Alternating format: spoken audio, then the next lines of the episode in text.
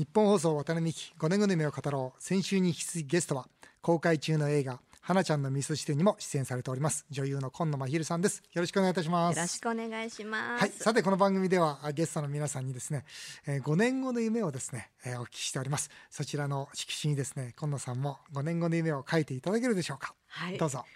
ね、緊張しますね。書いてください。ね叶いますように。はい、はい、叶えますようにって書く人初めてですけど。はい。どうぞどうぞえっ、とですね。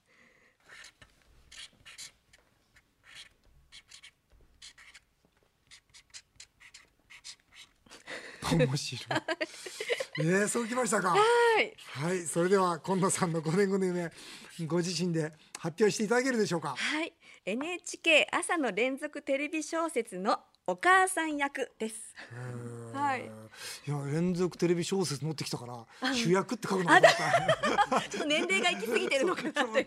お母さん役ときましたそうなんです。ははい。これ私も、えー宝塚を退団してすぐそのこの連続テレビ小説のうん。ヒロインの4姉妹だったんですけど、ヒロインが4姉妹の末っ子がヒロインで私はそれの一番上のお姉ちゃんをやってもらってあやらせてもらって、うん。やっぱりみんながその半年間の成長できるっていう、うん。でお母さん家族もみんな成長していけるっていう部分が描かれていおてー。その人としても役者としてもすごく成長できた作品だったので、次は年齢も重ねていざ自分も母親になって、もう5年以内に必ずこの役をやってみたいと思うのがもうずっと夢へでー、はい、でもちょっとまだ若くないですか？そうですかね。だから若い若いですかね。今年聞けないけど、38です。三十八は若いでしょ。そうですか。でもこの間常盤貴子さんとかもやられていたので、うん。はいまあいける範囲。はい。5年4年か5年先輩ですが常盤さん。も、はい。NHK の朝の連続テレビ小説ってみんな楽しみにしてますよね。うんね。ね、あれやっぱ国民がねみんなうん。なんかあれでなんか自分の皆さんの生活のスタイルがね。そうそう朝これ見てとかそう。うんねなんかそんな感じがしてはいいいですよね。はいその役をぜひやえりたい、ーこれどうやったらなれるんですか？そのね今言うのは大事ですから。はい、なるほど。私もこれ考えたんでです、どうやったらこれに近づけるのかなと思ったら、やはり日々あのいただいた役を一生懸命演じてたら、えー見てる方そのテレビ局関係の方があ次やる時は今野さんにお母さんお願いしたいと思っていただくのがなので、はい、一生懸命仕事を続けることが私はまあこうやって言うのも大事だよね。はい言うのもそうするとああね近野さんはお母さんやりたいんだみたいなね伝わることは大事ですよねで。す私で23年前から所属する事務所の、えっと、社長が、えっと、毎年お誕生日迎えるにあたってメッセージを書くんですけれども、うんそのメッセージカードにいつもやりたい役っていうのでこれをもう23年前から上げて書いています。あそう。へそうなんです。えね選ばれるといいです。ね。はいぜひ頑張ってください。さてあのはい今野さんも出演しております。はい花ちゃんの味噌汁。はいこれ今映画です。ね広末さんがあの主演をやられてるんです。が、まああの私も見見ました、んあのね本当にがんで若くしてお母さんが亡くなっていくという物語なんです。けど、まあ、本来そのす。ごく暗いねね、テーマです。けれどもテーマがでも監督これ上手でしたね。ね、あの脚本も監督が書かれててそうなんです。悲しいだけじゃなくちょっと笑えるところもあったりして。ね、見る側を追い詰めないというか、うんね。ほっとさせるようなね。ねそうですね。とってもいい映画だったんですが、はい。改めてどんなストーリーなのかちょっと今野さんあと今野さんその中どんなことを演じたのか教えていただけますか、そうですね。その33歳という若さで、ねがんで亡くなられた千恵さんが主人公なんですけれども、そのね小さい娘さんと旦那さんを残して、えっと食べることの大切さそして家族の大切さをテーマに描かれた作品で、えー私はその主人公の千恵さんの大学時代の友人を演じております。大学時代はあれですよね、あのその音楽をやられてたんですよね、はい、歌をね。歌を。はい、そうですよね、はい。だ歌をやっていた友達、友達ですね。ということで、はい。あの僕ね、うん。こ今回これ2回見ちゃったんですよ、ね嬉しいです。やっぱ僕のね母親が、うんえー、36の時に僕10歳の時に亡くなってるんですよ、うん。でその時にその26の時に僕がお腹にできたんですけど、うん。要するに先生から止められるわけですよもともと若い頃から腎臓が悪くて腎臓が悪いからあなたうん子供産んじゃいけないよっつって、うん。だけどいや私はどうしても男の子が欲しいからっていうことで、うん。まあ、自分の命と引き換えに、うん。まあ、母親僕を産んでくれたんですね。ね。だからまさにこの映画も、うん。そのねその乳がんだったもんだから、うん。子供を産むことによって女性ホルモンが活発。化しちゃうんだよそうねなんですよ。だからがんの再発リスクがすごく高まるんだよね、はい。だから本当に命と引き換えにうん。この花ちゃんを生んだわけですよね、そうんそすはいそう思うとなんかこうね、はい泣けてくる泣けわけまですすよ。よねお母さんの偉大さが。ねはい。え、あの今野さんもお母様で、はいそうなんです。二人娘がおります。あ二人とも娘さんで、はいそうなんです。えー何歳と何歳ですか？まあ3歳とあと4ヶ月になったばかりの赤ん坊が。あ、そうですか。はい。四ヶ月は、はい。ちっちゃいね。ちっちゃいです。でも可愛いです。可愛いでしょう。はい。とっても。へー。映画の主人公でね、うん。まあ結局これ実在したはい。ね、あの千恵さんが書かれたものですよね。うんで、癌で亡くなるにもかかわらず、はい。私はついていたっうんていう前向きな言葉を残してるわけですよね。うん。こう同じその30代の女性として、うん。またあお母さんとして、うん。台本を読んだ時はどう思われました？そう。私がもしこうなったらこんなに明るく強く生きられるかなっていうのが正直なところだったんですよね。そうですよね。であとその当たり前であることは当たり前ではない。本当に日々、あの奇跡の積み重ねではないですけれども、うん。やっぱり日々こう幸せに生きてることに感謝しなければいけないなって感じました台本読んで。ですね。はい。私はついているって、まあ、うん私もこの映画の中で一番あこう、うん。心に響いたんですが、うん。人生7割だからっていうことを一言言うんだよね、うん。広瀬さんね。ね。え人生7割だからって私は本当ついてるんだって言った時にあこの人は本当にそのアンラッキーじゃなくてラッキーを数えてる方だな、うん。ね。ねあるものをか数えてる方だなっていうのがうん。こう伝わってきて、うん。なんかこうね胸熱いものが熱くなりますね。ありましたね。はい。うん。えーね今野さんもそのお子さんうん。お二人育てらっしゃるわけですが、はい。なんかその子育てで何か意識されてることってあります？そうですね、うん。私やっぱり自分の母と自分を比べてしまうところがあって、うん。母は専業主婦だった。私は専業はい専業主婦だったんです。で私は仕事をしながら子育てをしてるって。うん。そうなるとなんか子供に寂しい思いをさせていないかなっていうのが日々やっぱり不安になる時があるんですけれども、うん。だから一緒にいられる時は子供たちが笑顔でいられるよう子供たちが楽しいって思えることをたくさんしてあげたいなっていうのがうん。はい。うんどのぐらい一緒にいられるんですか？今仕事お忙しいと思いますけど。ううん。ん月金で9時から5時とかいう仕事でもないので、そうですね。そうなんですよ。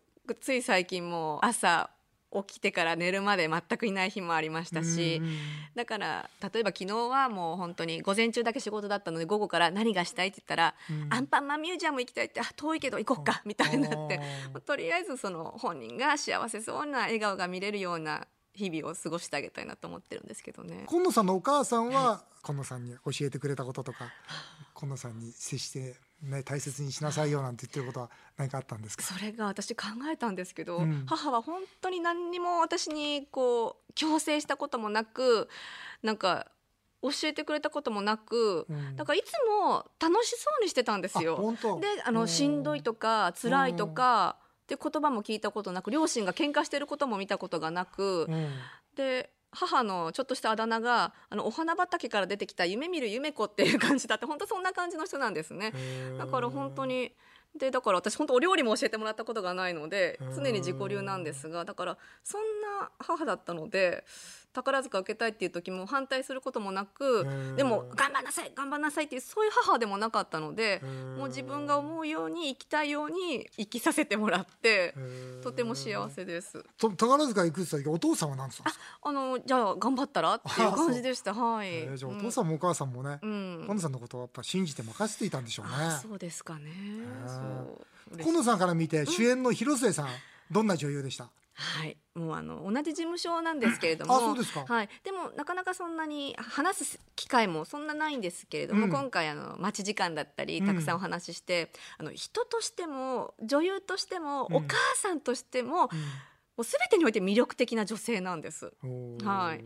一番びっくりしたあのエピソードがあるんですけれど、うん。その今回この映画であのそのホールで歌うっていうあそのクライマックスのシーンね。はい。あのシーンが始まる時に客席に向かって客席はあのエキストラの皆さんだったんですね、その方たちに向かってこのシーンはこの映画にとって千恵さんにとってとても大切なシーンなので、うん。皆さんあの寒いですけれどもご協力お願いしますって言って自ら発言されたんですよ。普通そういうのってあの助監督の方がね、撮影の前に言ってくださるんですけど、はい。本人がちょっと時間をくださいって言ってマイクを通して言ってあ私こんな主演女優さん見たことないと思ってでいろんなところに細やかなあの気配りもできて素晴らしいなと思いました。うん。この番組にもね、来てくれたんですよ、はい。で女優にどうしてなろうと思ったんですかって聞いたらしばらく考えて「いや私は女優になるもんだと思ってました」って言ったんですよ。本当にそれで話終わって終わっちゃった。だって女優になるもんだと思っていた、うん。えー、そう来るかとうん。思いましてね。ね。本当にあれなんでしょうね女優っていうのを天職だと思ってらっしゃるんでしょうね。この間その打ち上げでも言ってたんですけども、うん。天職だって言ってましたねその時も。そうでしょうね、んじゃなかったらあの言葉は出ないですわ、ねえねただ動いて喋ってるだけでその子供がね花ちゃんがただ動いて喋ってるだけで私は幸せなんだって思うんだってさもうあの場面が僕一番弱いんですよ。私もねそうね。でそうじゃないですか。多分僕の母親もうん。命かけて産んでくれて、うん。僕がこう走り回ってる姿それだけでもうね幸幸せだったんだろうなってねなんかそう思った時に。そうです。